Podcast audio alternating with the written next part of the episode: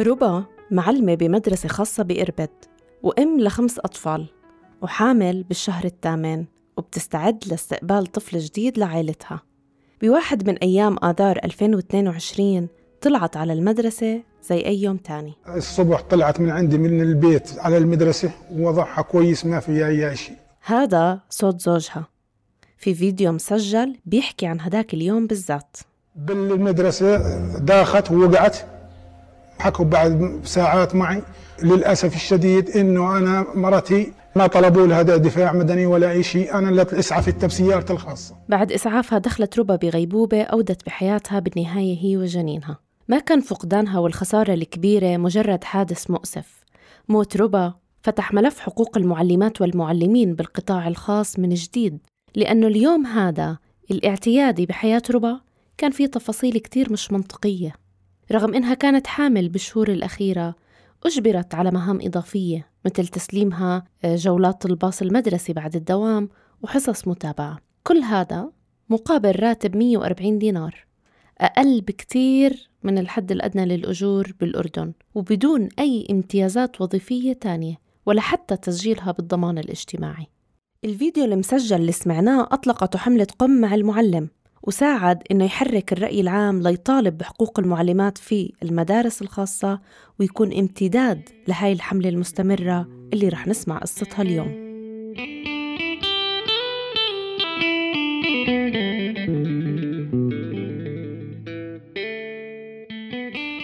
مرحبا فيكم في بودكاست أثر من شبكة التنظيم المجتمعي بالعالم العربي. معكم ريم مناع مديرة تمكين الحملات بمؤسسة أهل. وبرنامجنا بينقل تجارب تنظيمية لحراكات مجتمعية وحملات شعبية في مجتمعنا لنتعمق مع بعض بمفهوم القيادة. بهاي الحلقة رح نكون بالأردن لنتعرف على حملة قم مع المعلم.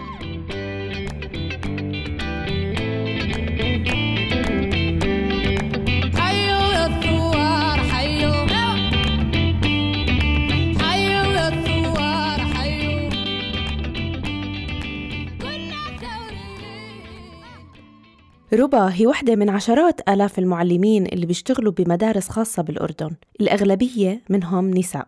لو تابعتوا قصتها والمقالات اللي انكتبت عن وفاتها رح تشوفوا تصريحات كتيرة من ناريمان الشواهين بتوصف واقع المعلمات بالقطاع الخاص لأنها كمان لفترة طويلة كانت واحدة منهم. أنا اشتغلت بالمدارس الخاصة معلمة لأنه الصراحة أنا أخذت هاي المهنة وشغفها لأنه أبوي كان معلم. فاشتغلت 15 سنة درست آه، طلاب بأعمار مختلفة. آه، آخر عشر سنين كنت بدرس طلاب بالثانوية العامة. نريمان شواهين هي المنسقة العامة لحملة قم مع المعلم وبتعرف كل الانتهاكات اللي تعرضت لها ربا والآلاف غيرها بالأردن وبتشاركهم التجربة عن قرب. اشتغلت بكتير مدارس وبتذكر بواحدة من المدارس اللي أنا اشتغلت فيها. ما كنت آخذ الحد الادنى كنت آخذ بس 70 دينار. وما كنت عارف إنه هذا حق لإلي. ما كنت عارف إنه أنا لازم يكون راتبي على الحد الأدنى من الأجور. أول مرة حكيت لا بحياتي كانت لصاحب العمل آه، صاحب مدرسة. أنا قلت له إني أنا بدي الضمان الاجتماعي آه، تسجلني بالضمان. قال لي أوكي أنا سجلتك. تخيلوا إنه هو قال لي أنا سجلتك بداية السنة هذا الحكي. مرت الأيام بآخر السنة من زن صاحبتي علي قررت إني أروح أشيك على حالي بالضمان. دخلت على الضمان أعطيت لموظف الضمان بياناتي. طلع في هيك وقال لي انت بهاي المدرسة ما إلك اسم ولا مسجلك بالضمان. سنة كاملة وهو يخصم من راتبي على أساس إنه هو مسجلني بالضمان. والله طلعت على الشارع من غير ما أحس على حالي صرت أبكي بالشارع. الصراحه رحت ثاني يوم على المدرسة وقلت تركت المدرسة وكانت هي أول لا بصرخ بوجه صاحب مدرسة وكانت أول لأ بحياتي. ناريمان بهذا الوقت ما كان عندها أي تجربة سابقة بالتنظيم المجتمعي أو قيادة الحملات بس بدأ فضولها يزيد بعد ورشة عمل عن هذا الموضوع بالذات. دعيت من مؤسسة أهل من خلال مكالمة هاتفية أجتني لورشة تنظيم مجتمعي بنقابة المعلمين. كانت هاي الورشة بالأساس نتيجة لدراسة أطلقتها منظمة العمل الدولية ونتيجة لبدء تعاون بين منظمة العمل واللجنة الأردنية للإنصاف بالأجور ومؤسسة أهل. ضمت الورشة 30 معلمة وكانت مساحة إلهم ليتبادلوا قصصهم الشخصية عن العمل وكل الظروف المحيطة فيهم. ويبدوا رحلتهم بالتعلم عن التنظيم المجتمعي. صراحة بعد ما شاركنا قصصنا إحنا الثلاثين حدا اللي كنا جوات الورشة المعلمات كانت كلها قصص بتشبه بعض. بس الفرق إنه انتهاكات مختلفة. أنا بيتم الانتهاك إني أنا ما باخذ أجور بدل عمل إضافي. زميلتي ما بنزل لها رواتب بالصيف. زميلتي كانت حامل وما أخذت إجازة الأمومة. زميلة تانية كانت بتاخذ أقل من الحد الأدنى. أغلب الموجودين كانوا بالقاعة ما كانوا بياخذوا راتب الحد الأدنى. كلهم أقل من الحد الأدنى. لما الحملة توسعت ب 2017 وبورشة مشابهة للي كانت فيها ناريمان حضرت معلمة ثانية رح نسمع منها اليوم وهي مها عطون. معلمة لغة إنجليزية من عمان وعلى عكس ناريمان كانت لسه جديدة نسبيا بمهنة التعليم. لكن كان عندها قصص تشاركها عن الانتهاكات العمالية اللي بتواجهها هي وزميلاتها حتى من أول سنة إلها بالتعليم. أول سنة إلي بالتعليم بالمدارس الخاصة. آه، خلصت السنة وبتذكر كيف كنا إحنا المعلمات قاعدين بغرفة المعلمات وكيف إنه السكرتيرة دخلت علينا وقالت آه، صبايا لازم توقعوا على هاي الورقة. فإنه كلنا استغربنا لأنه كنا بآخر السنة خبرنا الإدارة إنه إحنا حابين نستمر معكم وهم خبرونا إنه حابين يستمروا معنا. يعني هذا الإشي بيصير قبل بشهر عادة. وخلص بيضمن المعلم إنه موجود بالمدرسة وما بيبحث عن فرصة عمل أخرى. بس لما فاتت قالت لنا لازم توقعوا هاي الورقة قرأناها. كان مفادها إنه إحنا جميع الكادر لازم نوقع على استقالات جماعية. فهون بتذكر كيف الصدمة كانت على وجوه المعلمات طب ليش إنه نوقع على استقالات جماعية طبعا توقيع الاستقالة بيعني حرماننا من حقوقنا برواتب الصيفي. قررت مها وقتها إنه تتواصل مع محامية بتعرفها وعرفت منها إنه هذا الطلب مش قانوني وما بتقدر المدرسة تجبر المعلمات فعليا على التخلي عن رواتب الصيفي بهي الطريقة. وحسيت هيك القوة بعيونهم صار في عندهم هيك سند إنه قانوني إنه لا لازم نحكي لا. واتفقنا كلنا إنه ما نوقع. وفعلا صار التجاوب وصار في زي قوة جماعية سوا وما وقعنا. وهذا الإشي أجبر المدير إنه يخلينا نوقع عقودنا ونستمر. وكلنا أخذنا رواتب الصيفي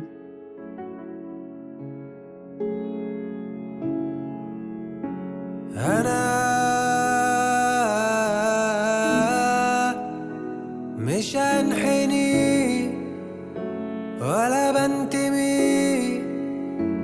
يا زماني.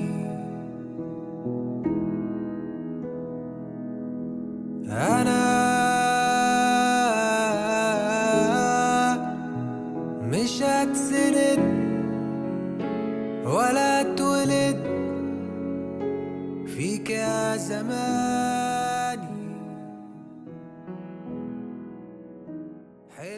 سواء احتجاج ناريمان على عدم تسجيلها بالضمان. أو احتجاج معها وزميلاتها على حرمانهم من رواتب الصيفي كانت هاي خطوات مهمة بس فردية أو بتغير الظروف بنطاق مدرسة واحدة.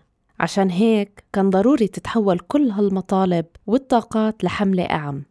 حملات التنظيم المجتمعي بتعتمد بالأساس على أهل القضية يعني بتكون بقيادة الأشخاص اللي بيتعاملوا مع القضية يومياً وبتأثروا فيها. لهيك وجه سؤال للمعلمات المشاركات بالورشة مين منكم مستعدة لتشكيل حملة تغيير بهاي القضية؟ رفعت سبع معلمات إيديهم وكانوا هن الفريق النواة المؤسس لحملة قم مع المعلم. بعدها عقدت مؤسسة أهل ورشة مع المعلمات المعنيات بهدف تثبيت الفريق ووضع استراتيجية لتحركهم الجماعي. كانت مطالب هذا التحرك متركزة بحقوق المعلمات والمعلمين بالقطاع الخاص وأهمها تطبيق الحد الأدنى للأجور. إذا بدأ الفريق بسبع معلمات بإربد وإربد بالذات لأنها إحدى أكبر المدن اللي بتعمل فيها النساء في المدارس الخاصة.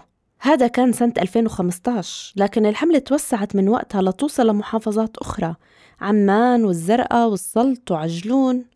وهذا التوسع حمل تحدي كبير ومهم غير حتى من شكل الحملة نفسها.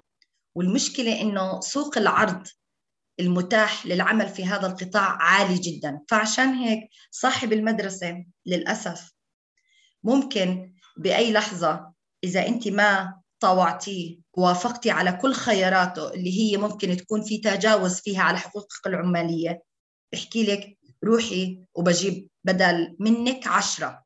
وفعليا هذا الحكي صحيح بيقدر يجيب بدل المعلمة عشرة.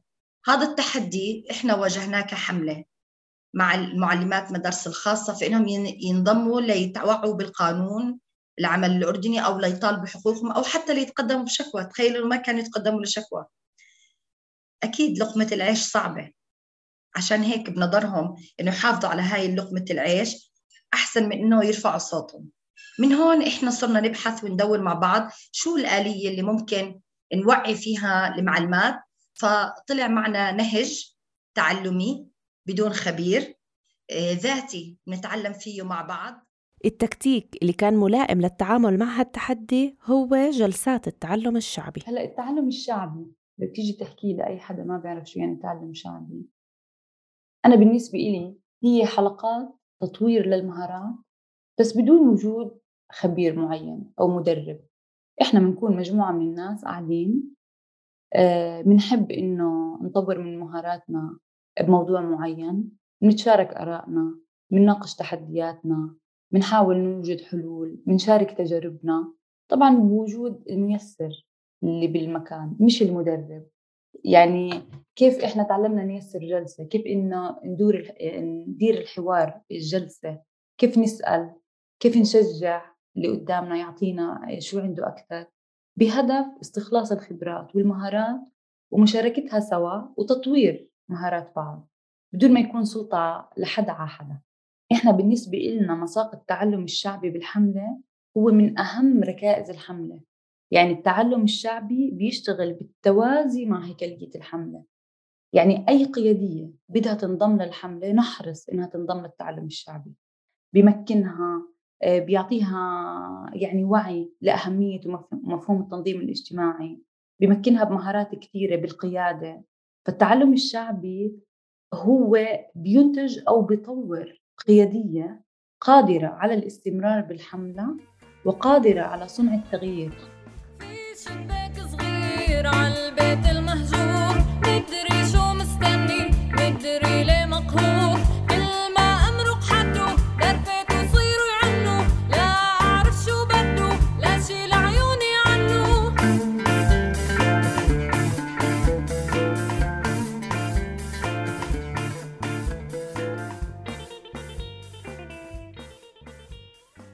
كل جلسة من جلسات التعلم الشعبي كانت تحمل موضوع بتحدد بعد مشاورات مع المعلمات. مثلا التعامل مع الآخر. كيف منقول لأ؟ أو التعامل مع الخلاف. وبكل جلسة تتبادل المعلمات القصص والتجارب والأسئلة حول هاي المواضيع. إحنا بنتعلم ذاتيا مع بعض.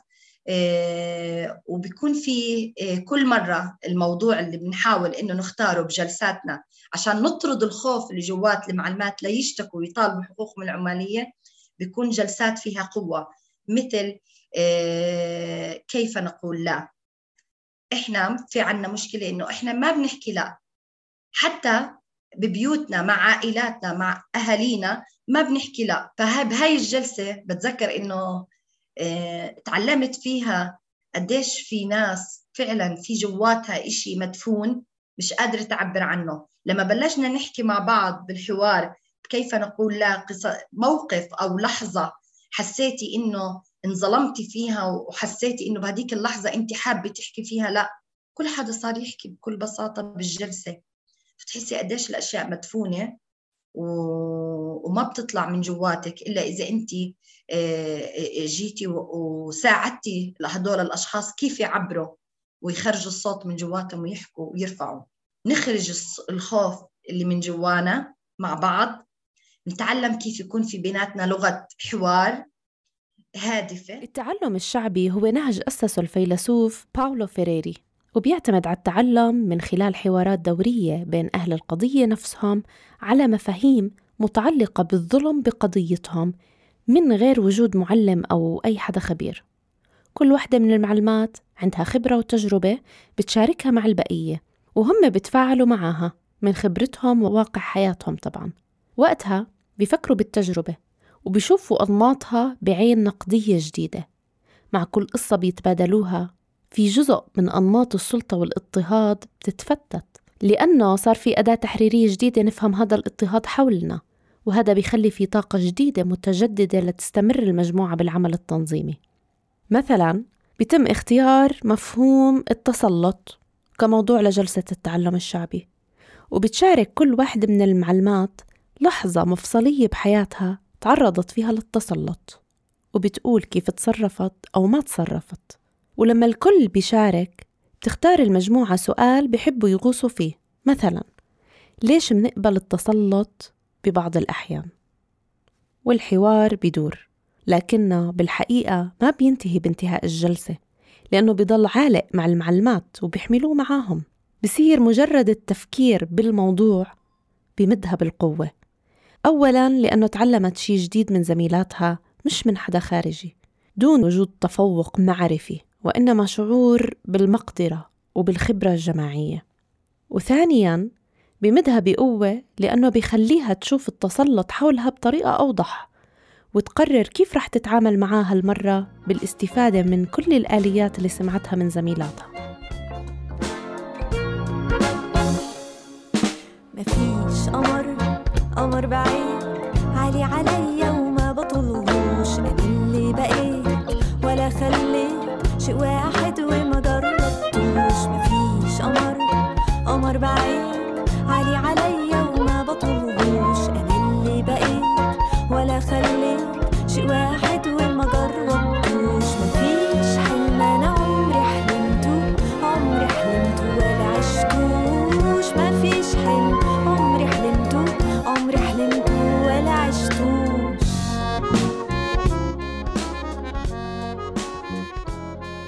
فريقنا بيشتغل بشكل تشاركي. قراراتنا بناخدها مع بعض. آه، لأنه في بيناتنا منظومة قيمية. هي اللي أصلا جمعتنا مع بعض من قصصنا الشخصية اللي شاركناها مع بعض. هي اللي بتقوينا دائما لأنه إحنا لازلنا بنتعرض لانتهاكات المدارس الخاصة. واحد من أهم الأمثلة على العمل التشاركي اللي بتحكي لنا عنه ناريمان هو مطلب خاص وتحرك قادته الحملة سنة 2017 أهلا وسهلا فيكم من جديد وبنروح لقضية اليوم. راتبنا بالبنك مش تحت الطاولة. عنوان تحرك إلكتروني أطلقته مجموعة من المعلمات بعنوان حملة قم مع المعلم. وهذا التحرك يهدف للمطالبة بتكافؤ الأجور للمعلمات. طالبت الحملة وزارة التربية والتعليم بإلزام المدارس الخاصة بالأردن بدفع رواتب المعلمات والمعلمين عن طريق التحويل البنكي. كشرط لتجديد ترخيص المدارس سنوياً. خاصة أنه عدم الالتزام بالتحويلات البنكية كان يسهل التجاوزات الغير قانونية واحتجاز الرواتب. وبعد تحضير دام لأشهر كانت أول خطوة تنظيم هي عاصفة إلكترونية وتغريدات ومنشورات بتتعاون فيها كل المعلمات بالحملة. كانت بمنتصف الليل. يعني كلنا سهرانين كل حدا ببيته بس بده يبعث ويعمل عاصفة إلكترونية ورسائل ضاغطة على وزير التربية وفعلا هو الساعة 6 الصبح استجاب لنا التحرك الإلكتروني لفت نظر الوزارة ولكنه ما نتج عنه خطوات فعلية فكان لازم تصير خطوات تانية. استنينا بس بعدين ردينا رجعنا اشتغلنا تكتيكات أخرى. آخرها كانت وقفة وقفنا فيها أمام وزارة التربية والتعليم. كنا إحنا وأهالينا وأولادنا آه، جينا مع بعض لنحكي لوزارة التربية وين أنتوا؟ إحنا إلنا مطلب حق وعدالة اجتماعية منصف لنضمن أجورنا فبدنا راتبنا بالبنك. وفعلا آه، اتحقق هذا المطلب. وبشهر تسعة صدر نظام إلزامية آه، ترخيص المدارس بإلزامية تحويل رواتب معلمات ومعلمين للبنك. هذا مثل ما قالت ناريمان صدر النظام وصارت المدارس ملزمة بتحويل الرواتب للبنوك. ولكن وزارة التربية ما طبقت وقف ترخيص المدارس المخالفة. الحملة ما وقفت كملت بعملها وتنظيمها ومثل خلية النحل كل فريق قيادي من منطقة محلية بالأردن كان عم يتابع قضايا المعلمات وشكاويهم. والفريق المؤسس كان يراجع القضايا اللي بتوصله من فريق إربد وعمان والزرقاء والسلط وعجلون وبعدها يقدم قائمة للوزارة بأسماء هاي المدارس المخالفة ويطالب الوزارة تخالف وتتعامل مع المخالفات والتجاوزات بالقائمة. بهذا الوقت انتشر وباء كورونا وانشغل قطاع التعليم زي ما بنعرف بالتكيف مع التغييرات والتعليم عن بعد. والحملة كمان كانت عم تتكيف مع الظروف الجديدة. فقرروا المعلمات بهالوقت يركزوا على تقوية فرقهم المحلية وزيادة تنظيم وتمكين المعلمات داخل الفرق ونجحوا فعلا. توسعت الحملة بسنة 2021 لمدينتين جداد ونظمت 100 معلمة جديدة ومكنت 1500 معلمة من المطالبة بحقوقهم العمالية والأهم إنه حملة قم مع المعلم مستمرة اليوم وبعد قضية مثل قضية ربا عم تتجدد مطالبها والضغط على وزارة التربية والتعليم ووزارة العمل لضمان حقوق المعلمات والمعلمين بالقطاع الخاص.